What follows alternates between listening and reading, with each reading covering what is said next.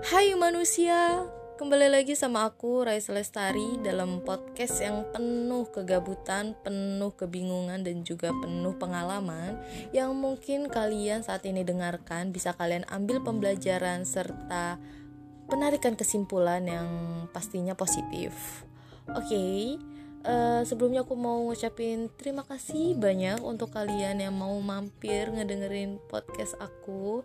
Karena jujur aku akui aku masih banyak kekurangan yang akan aku pelajari lagi ke depannya. Teruntuknya dalam proses pembuatan podcast. Karena itu semoga kalian terus bisa mendukung aku oh iya uh, bagaimana kabar kalian hari ini? Semoga kalian sehat-sehat terus ya dan jangan lupa bahagia. Udahan sedihnya udahan overthinkingnya. Yakinin aja sama proses kehidupan karena Tuhan yang memberikan. Oke? Okay?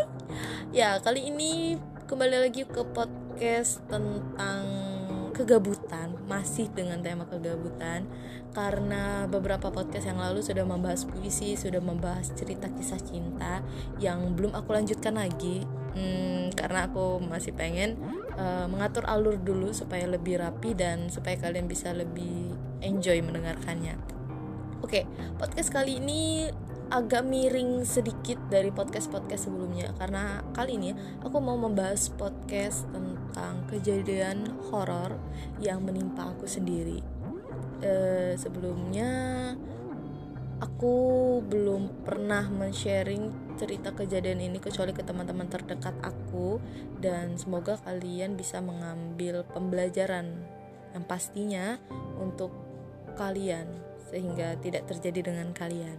Oke, kejadian ini bermula dari aku kelas 2 SMP atau kelas 8, tepatnya di SMP negeri aku. Jadi memang banyak sekali rumor-rumornya yang membilangkan kalau kelas yang aku tepati saat kelas 8 itu agak sedikit mencengangkan dari kejadian-kejadian beberapa tahun berapa tahun lalu silam tentang adanya kesurupan massal terus banyaknya dilihat penampakan-penampakan dan cerita horor-horor lainnya yang bertahun-tahun selalu dipercayai adanya itu. Oke, kejadiannya itu adalah di saat hari Jumat, tepatnya di pembelajaran wali kelas aku sendiri. Saat itu aku duduk sama teman sebangku aku namanya Salsa, tapi kita orang selalu panggil dia Acil. Jadi pas pelajaran wali kelas aku itu semuanya tampak aman dan gak ada hal-hal yang mengejutkan tiba-tiba temen aku si Acil ini bilang dia tapi sambil kayak uh, ngomong sendiri aja gitu. Kayak ih kok bau amis ya? gitu. Nah aku denger Acil ngomong kayak gitu tapi karena aku tuh pernah diceritain dan pernah diwanti-wanti katanya kalau kita mencium aroma yang agak ya begitu itu kalau bisa tidak usah dibicarakan. Kayak udah anggap aja lewat. Jadi sebenarnya aku tuh pengen marah Acil ngomong kayak gitu. Bukan pengen marah cuma pengen menegur dia untuk tidak berbicara itu tapi Acil sudah berbicara itu duluan dan aku bingung. Aku kayak nanya hah bau nah gitu kan. Jangan kita sebut ya hmm, bau ini. Kok gue nggak nyium? Aku bilang begitu. Terus Acil bilang iya lo bau ini lo nggak nyium Rai enggak kataku. Ah yaudahlah mungkin hidung gua kata dia. Dan selang lima menit dari situ Acil ngerasain baunya itu lebih parah dan lebih semakin ah gitu lebih semakin amis. Nah terus aku masih belum mencium Akhirnya serang 5 menit lagi baru aku mencium dan aku merasakan. Ketika aku mencium, aku sebenarnya jujur aku diem aja. Tapi selang 5 menit lagi, aku mencium lagi tambah dalam. Pokoknya intinya seperti aku gantian sama Acil indra penciumannya. Dan ketika ketika aku nanya sama Acil, Acil jawab dia nggak mencium apa-apa. Oke. Setelah aku tahu Acil nggak mencium apa-apa, akhirnya aku diem aja dan aku nggak mau ambil pusing. Tiba-tiba aku udah nggak kuat aku nggak semakin kuat karena memang baunya bener-bener kayak seperti mengintari aku. Dan akhirnya aku maju ke depan aku langsung ngomong ke wali kelas aku kalau aku mencium aroma yang kurang mengenakan. Akhirnya wali kelas aku seperti sudah mengecun gitu ya kalau mungkin ada bakal ada suatu kejadian yang ya yang tidak diinginkan. Tetapi aku di saat itu berpikir kalau mungkin ada maaf ada kotoran kucing atau ada sampah bekas makanan yang dibuang di apa laci meja kita uh, atau apa deh gitulah pokoknya bau-bau yang memang bersumbernya dari kita. Aku belum berpikir nyampe ke arah-arah hal di dunia lainnya. Lanjut. Akhirnya wali kelas aku langsung memberhentikan pembelajaran dan dia langsung bilang kalau kelas aku itu disuruh untuk ngecek laci masing-masing ada sampah atau enggak. Dan pas kami saling ngecek itu laci kami itu benar-benar bersih.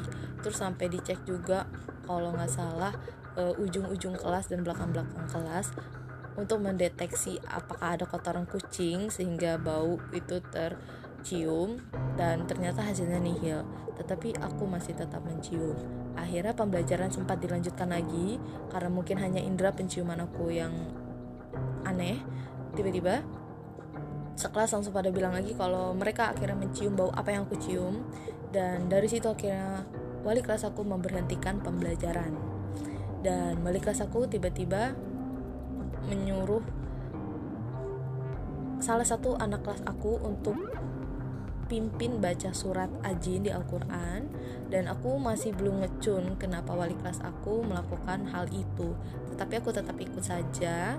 Dan jujur aku nggak apa ya gak mikir nyampe jauh deh kalau bakal begitu gitu kan. Dan ya sebelum diajak untuk membaca surat ajin jadi kelas sebelah aku itu adalah kelas matematika unggulan matematika yaitu kelas 8A da, eh 8 apa 8 81 eh 83 83 disebutnya 83 nah kelas 83 itu memang belum ada wali kelas terus tiba-tiba mereka keluar dan mereka mengeluh kalau mereka mencium bau yang tidak mengenakan. Dan akhirnya wali kelas aku nyuruh coba dicek apakah ada kotoran kucing atau ada sampah-sampah kalian mungkin sehingga menyebabkan bau. Tapi mereka juga jawab hal yang sama kalau nggak ada. Dan dari situ udah makin banyak tuh kejadian-kejadian yang aneh yang menimpa pada hari Jumat itu.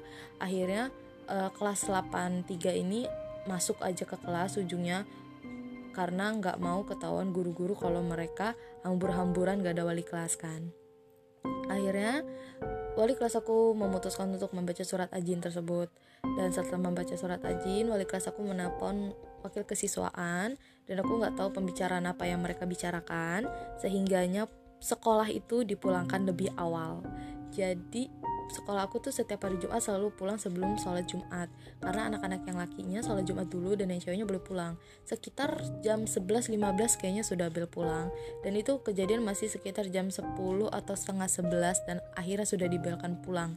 Dan wakil kesiswaan aku mengumumkan untuk tidak ada sholat masjid di sini atau di sekolahku ya. Jadi yang laki-laki sholat masjidnya pada di luar alias seperti harus pada meninggalkan sekolah semua. Kasar ngomong begitu dan ya lanjut. Akhirnya setelah dari situ jujur aku belum merasakan apa-apa karena aku berpikir yang lain juga mencium berarti tidak hanya aku ya kan gitu. Dan akhirnya pada hari itu aku memang kedapatan piket untuk hari Sabtu.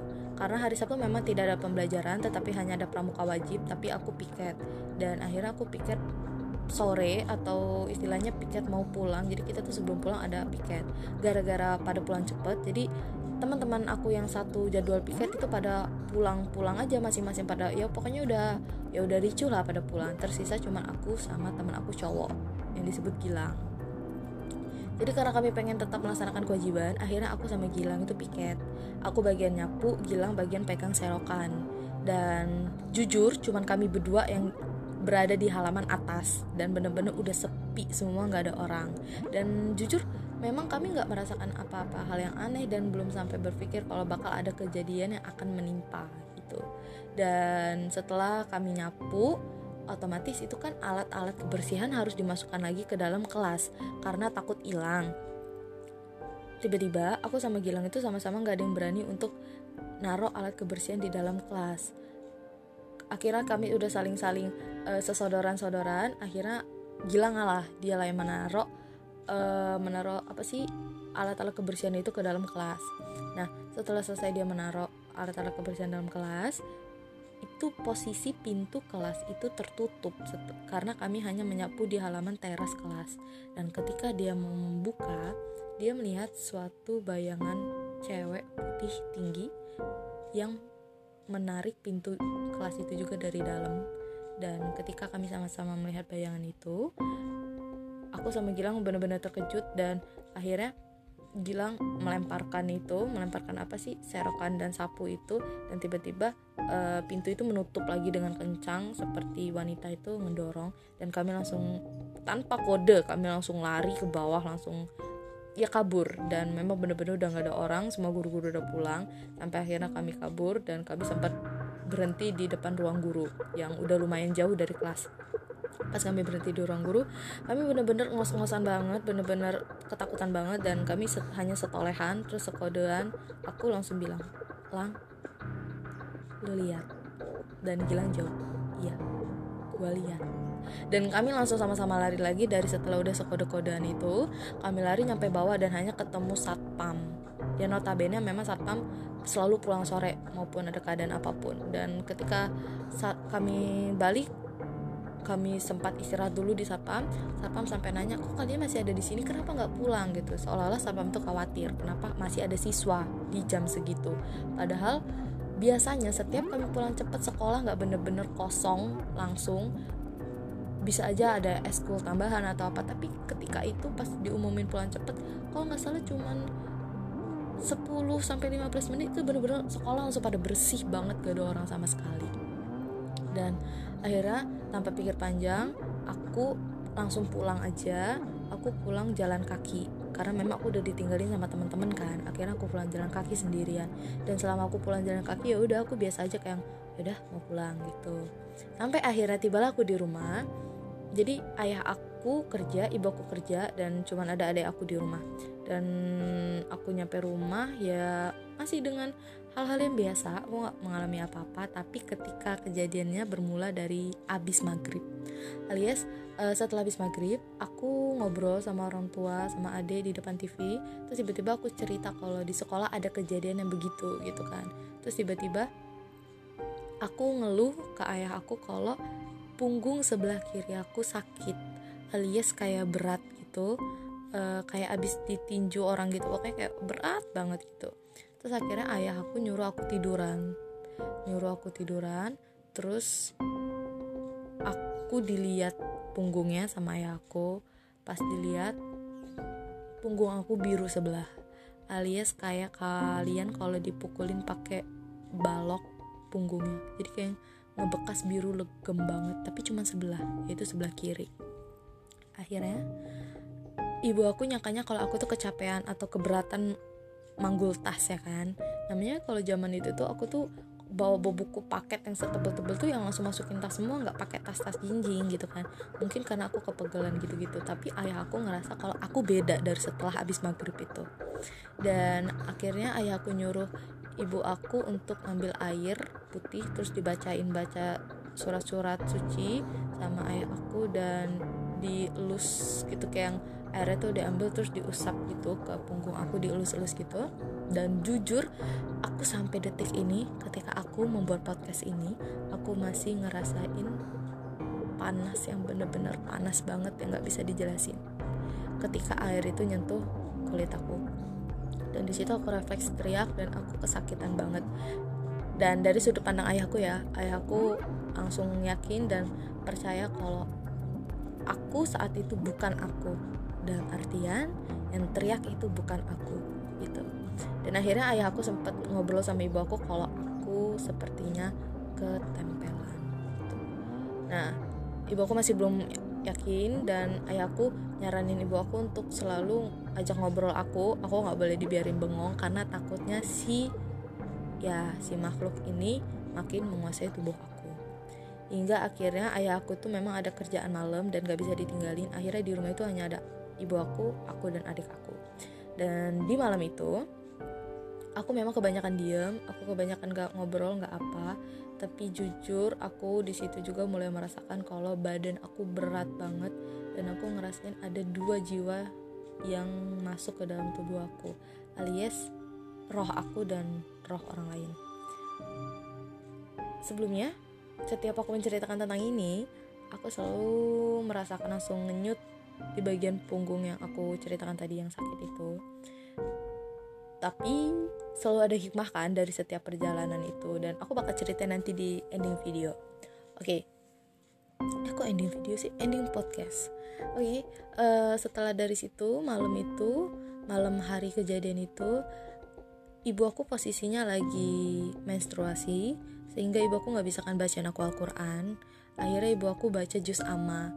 Dalam artian banyak yang bertanya kenapa nggak baca Al-Quran digital segala macam gini-gini please itu bukan waktu yang tepat untuk berpikir tapi itu bener-bener kejadian yang sangat-sangat membingungkan dan kita udah sama-sama kebingungan harus apa. Jadi ya udah apa yang dilihat apa yang bisa dibaca dibaca gitu. Dan akhirnya ibu aku ketemu jus ama dan dia ngebacain satu jus ama itu ke aku dan masih belum mempan katanya aku malah ngetawain ibu aku baca jus ama itu.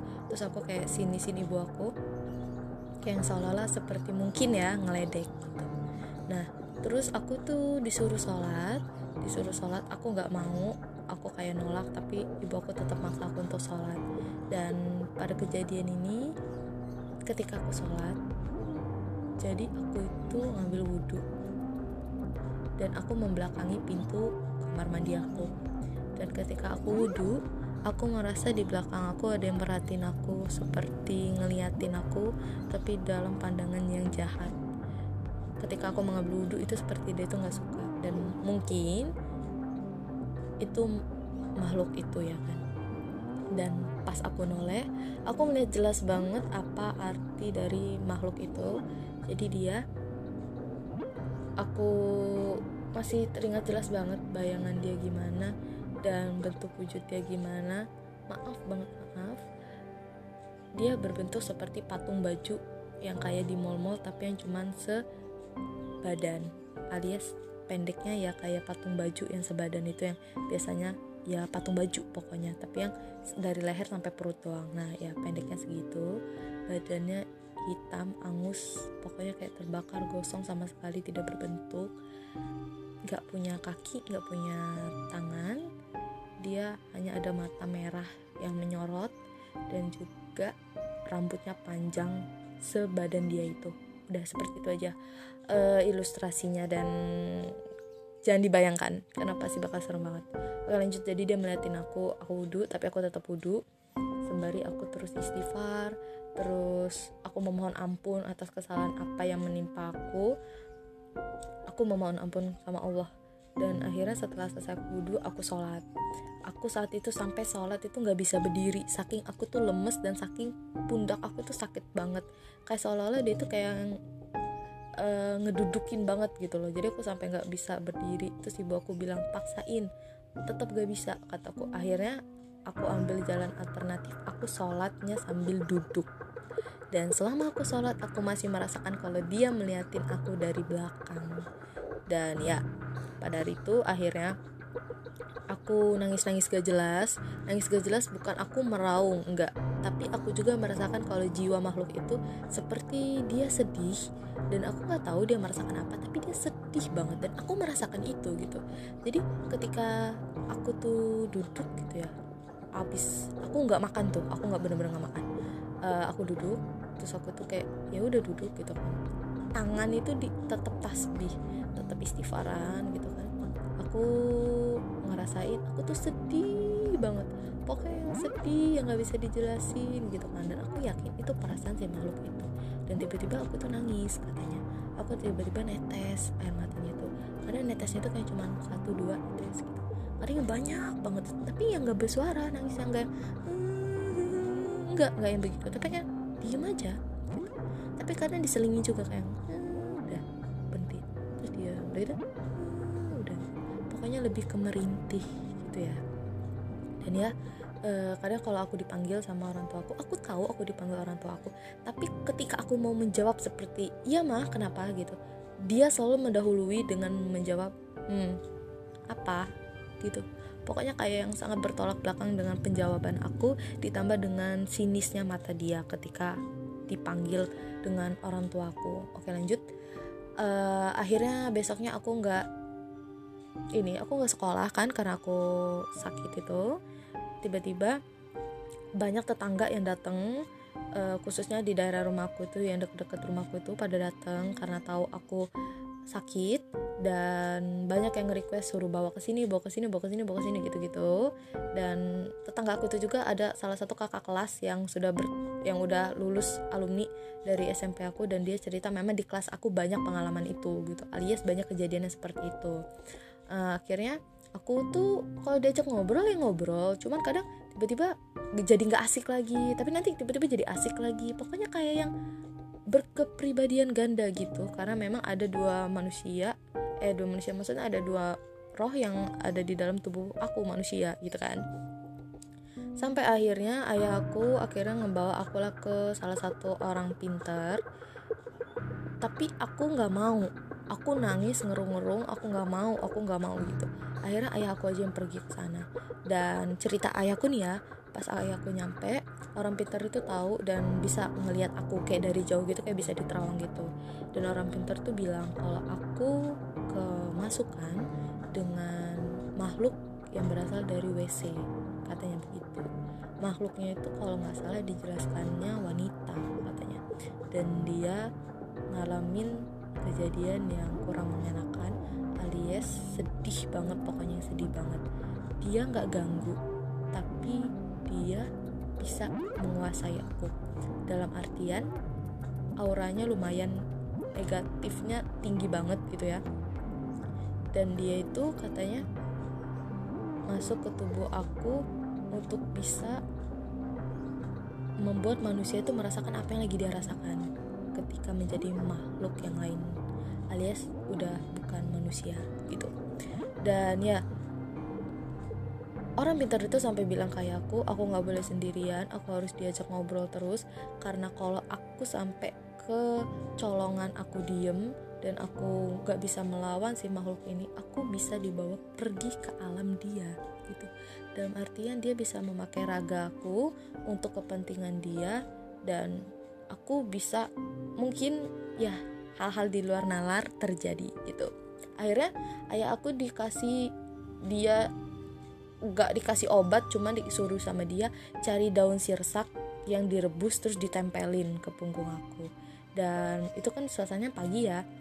Akhirnya ayah aku dapat bantuan tetangga aku untuk cari daun sirsak dan langsung ditempelin. Dan rasa sakitnya itu 10 kali lipat daripada air yang dibacain uh, al-fatihah itu. Karena jujur daun sirsak itu juga dibacain bacaan doa-doa gitu.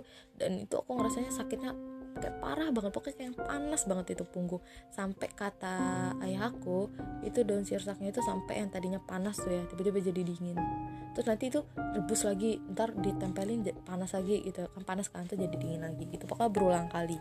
Dan berkat daun sirsak itu juga biru-biru yang lebam itu akhirnya memudar dan ya aku juga ngerasa agak lebih rileks dan lebih nggak berat punggungnya itu gara-gara daun sirsak itu. Ya pastinya juga kekuatan doa sih. Dan tetanggaku tuh datang nggak lepas banget ngedoain ngebacain Quran ngebacain ayat kursi segala macam. Pokoknya kayak aku tuh udah ditahlilin gitu kayak di ya pokoknya gitu deh suasananya ya. Nah sampai akhirnya tiba-tiba teman-teman kelas aku tuh pada datang mereka pada jenguk terus mereka tuh kayak ngongek-ngongekin lah kayak yang ini ngomong sama Raisa bukan apa sama yang lain gitu-gitu. Tapi ketika mereka datang aku tuh biasa aja kata orang tua aku aku nggak nyipek nyipein orang gitu aku nggak nyinisin orang gitu malah aku kayak malah kayak diri aku yang memang lagi ngobrol sama dia orang bukan si makhluk itu katanya. Sampai akhirnya berarti kan hari Sabtu ya itu paginya kan berarti kan udah udah hari kedua ya dari kejadian menuju malam lagi aku selalu kambuh di setiap selesai habis maghrib. Aku nangis nangis aku kadang marah-marah. Marah-marah itu udah arti bukan yang ngamuk-ngamuk ya. Marah-marah itu udah arti kayak sensi banget pokoknya kayak misalkan remote TV tiba-tiba nggak ada terus aku tuh kayak mana sih remote TV ini? Salah gitu. Tiba-tiba kayak ngambek gitu langsung ke kamar gitu kan. Terus disuruh sholat itu males banget gitu. Dan ya banyak kejadian-kejadian yang aneh terus aku katanya tengah malam itu ketawa sendiri pas ngedengerin orang tua aku ngebacain ayat-ayat dan aku tuh katanya bengong itu sambil kayak melotot gitu kayak yang kosong tatapannya. Terus pas dipegang sama orang tua aku tangan aku tuh kayak dingin banget gitu. Dan ya kadang aku juga tiba-tiba nangis gitu. Karena jujur di saat itu aku kayak berkonflik banget sama diri aku kayak gue pengen lepas dari ini. Lu pergi badan gue bukan untuk lo. Aku tuh ngerasain banget itu tapi aku nggak terucap gitu loh. Karena mungkin memang aura dia lebih kuat kan saat itu. Dan ya lanjut hari besoknya lagi nenek aku akhirnya datang. Uh, nenek aku tuh bawa masakan dia yaitu bubur kacang hijau. Karena aku suka banget sama bubur kacang hijau buatan nenek aku terus pas dia datang aku tuh jujur kata nenek aku muka aku tuh kayak masem banget gitu kayak nggak suka banget nenek aku datang karena memang nenek aku suka banget kayak ikut pengajian rajin ibadahnya terus suka banget hafal-hafalan Al-Quran surat-surat gitu-gitu kan. Mungkin dia kayak nggak suka kali ya kedatangan orang yang seperti itu gitu. Dan akhirnya nenek aku malah kayak nantangin terus dia duduk samping aku. Tuh katanya aku tuh sampai sempet ngegeser gitu ya kayak nggak mau gitu. Terus nenek aku tuh kayak ngajak ngobrol nenek aku bilang kayak gini nih oma bawain bubur kacang hijau. Kamu kan suka bubur kacang hijau. Kalau kamu nggak mau makan bubur kacang hijau ini berarti kamu bukan kamu. Intinya kayak nenek aku bilang gitu pokoknya seperti nantangin.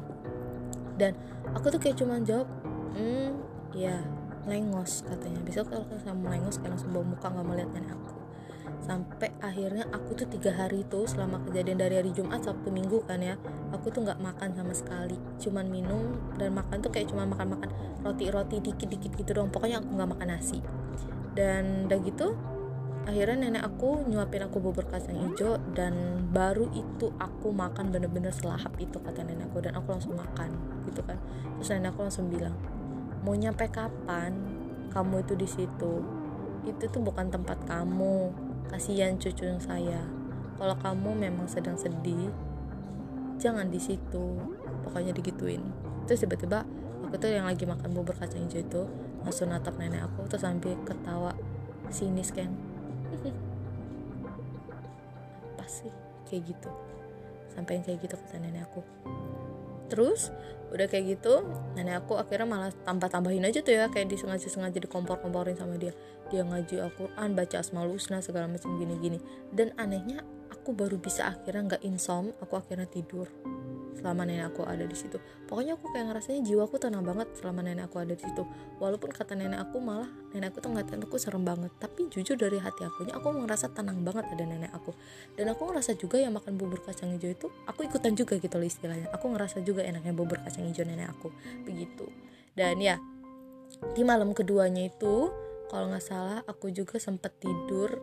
Dan aku tuh uh, tidur tuh abis isa abis sholat isa terus aku tidur nggak tidur yang bener-bener tidur aku tidur kayak cuma tidur sebentar gitu doang terus tiba-tiba ketiduran dan aku ngerasa jadi di samping kasur aku itu ada lemari itu di atas lemari itu banyak-banyak buku-buku banyak ya pernak-pernik dan aku ngerasa si makhluk itu ngeliatin aku tidur dari atas itu dia ngeliatin aku sinis banget aku tuh sampai yang ngomong ngomong bener-bener yang ngomong bukan yang dalam hati. Lo ngapain di situ? Pergi nggak lo aku sampai ngomong gitu. Terus dia tuh kayak cuman gitu loh. Pokoknya kayak ngetawain yang ketawa ini kayak ketawa jahat banget. Dan posisinya juga aku itu di pan kasur aku itu berdepanan dengan berdepanan banget dengan kaca.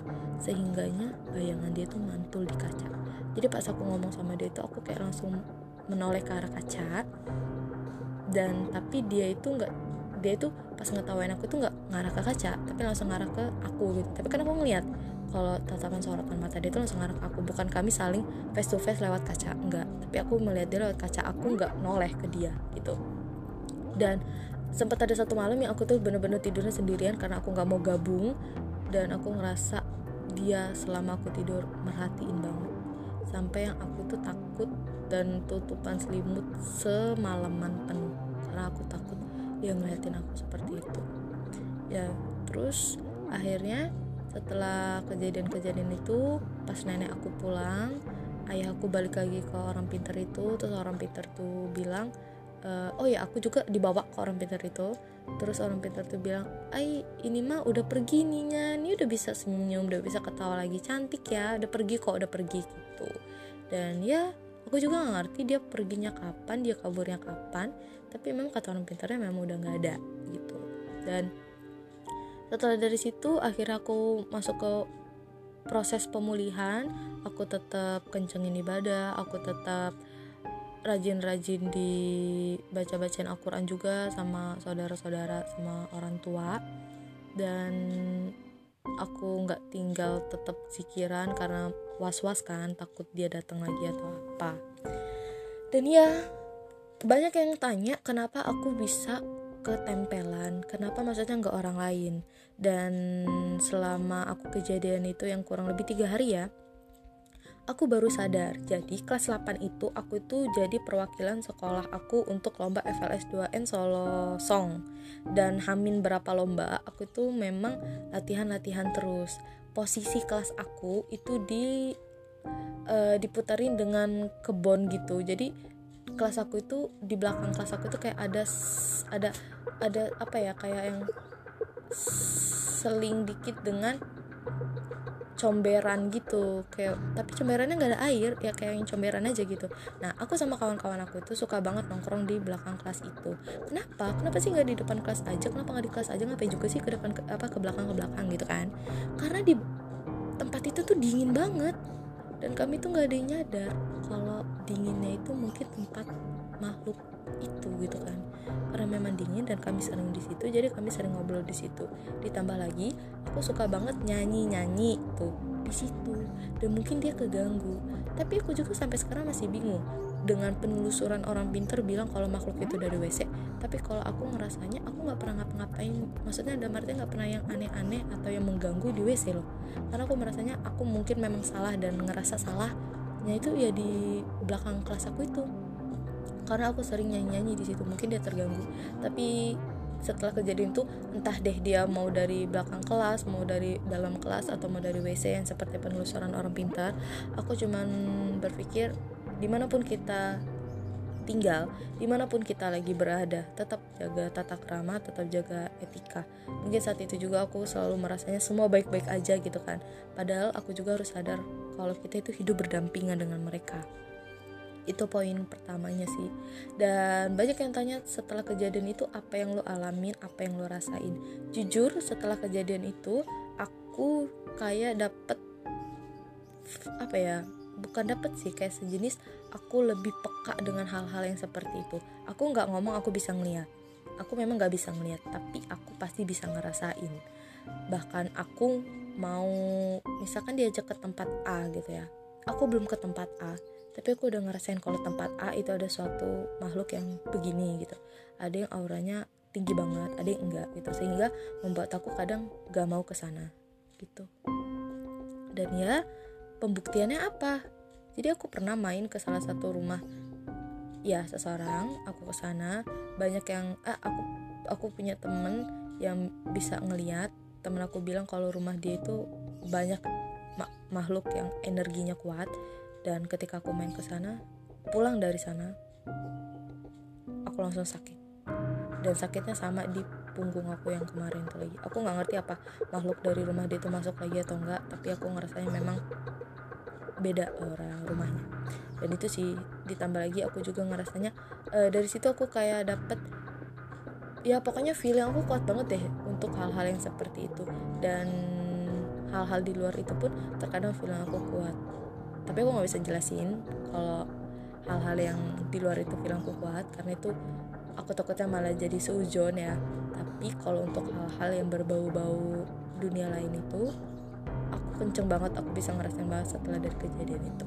Ya mungkin hal positifnya aku diajarin untuk bisa lebih menjaga diri menjaga sikap dan juga memberitahu orang-orang yang belum pernah kena. Semoga sampai nggak kena deh karena benar-benar sesakit itu. Dan aku nggak mau nyeritain sedetail yang aku alamin. Aku hanya spoilerin segitu aja kejadiannya. Karena kalau benar-benar sedetail itu aku takutnya makhluk itu merasa terganggu karena aku ceritain. Karena jujur selama podcast ini yaitu setengah jam lebih aku ngerasain sakit punggung aku. Oke sekian dulu podcast kali ini. Ya podcastnya memang sedikit menyimpang dari podcast-podcast yang sebelumnya yaitu tentang kejadian yang aku alami sendiri. Dan semoga untuk kalian semua yang mendengarkan kalian bisa mengambil pelajaran yang positifnya yaitu lebih mawas diri. Dan ya terima kasih banyak untuk yang mau mampir dan yang sudah mau mendengarkan. Uh, aku katakan sampai jumpa dan aku pamit. Bye bye manusia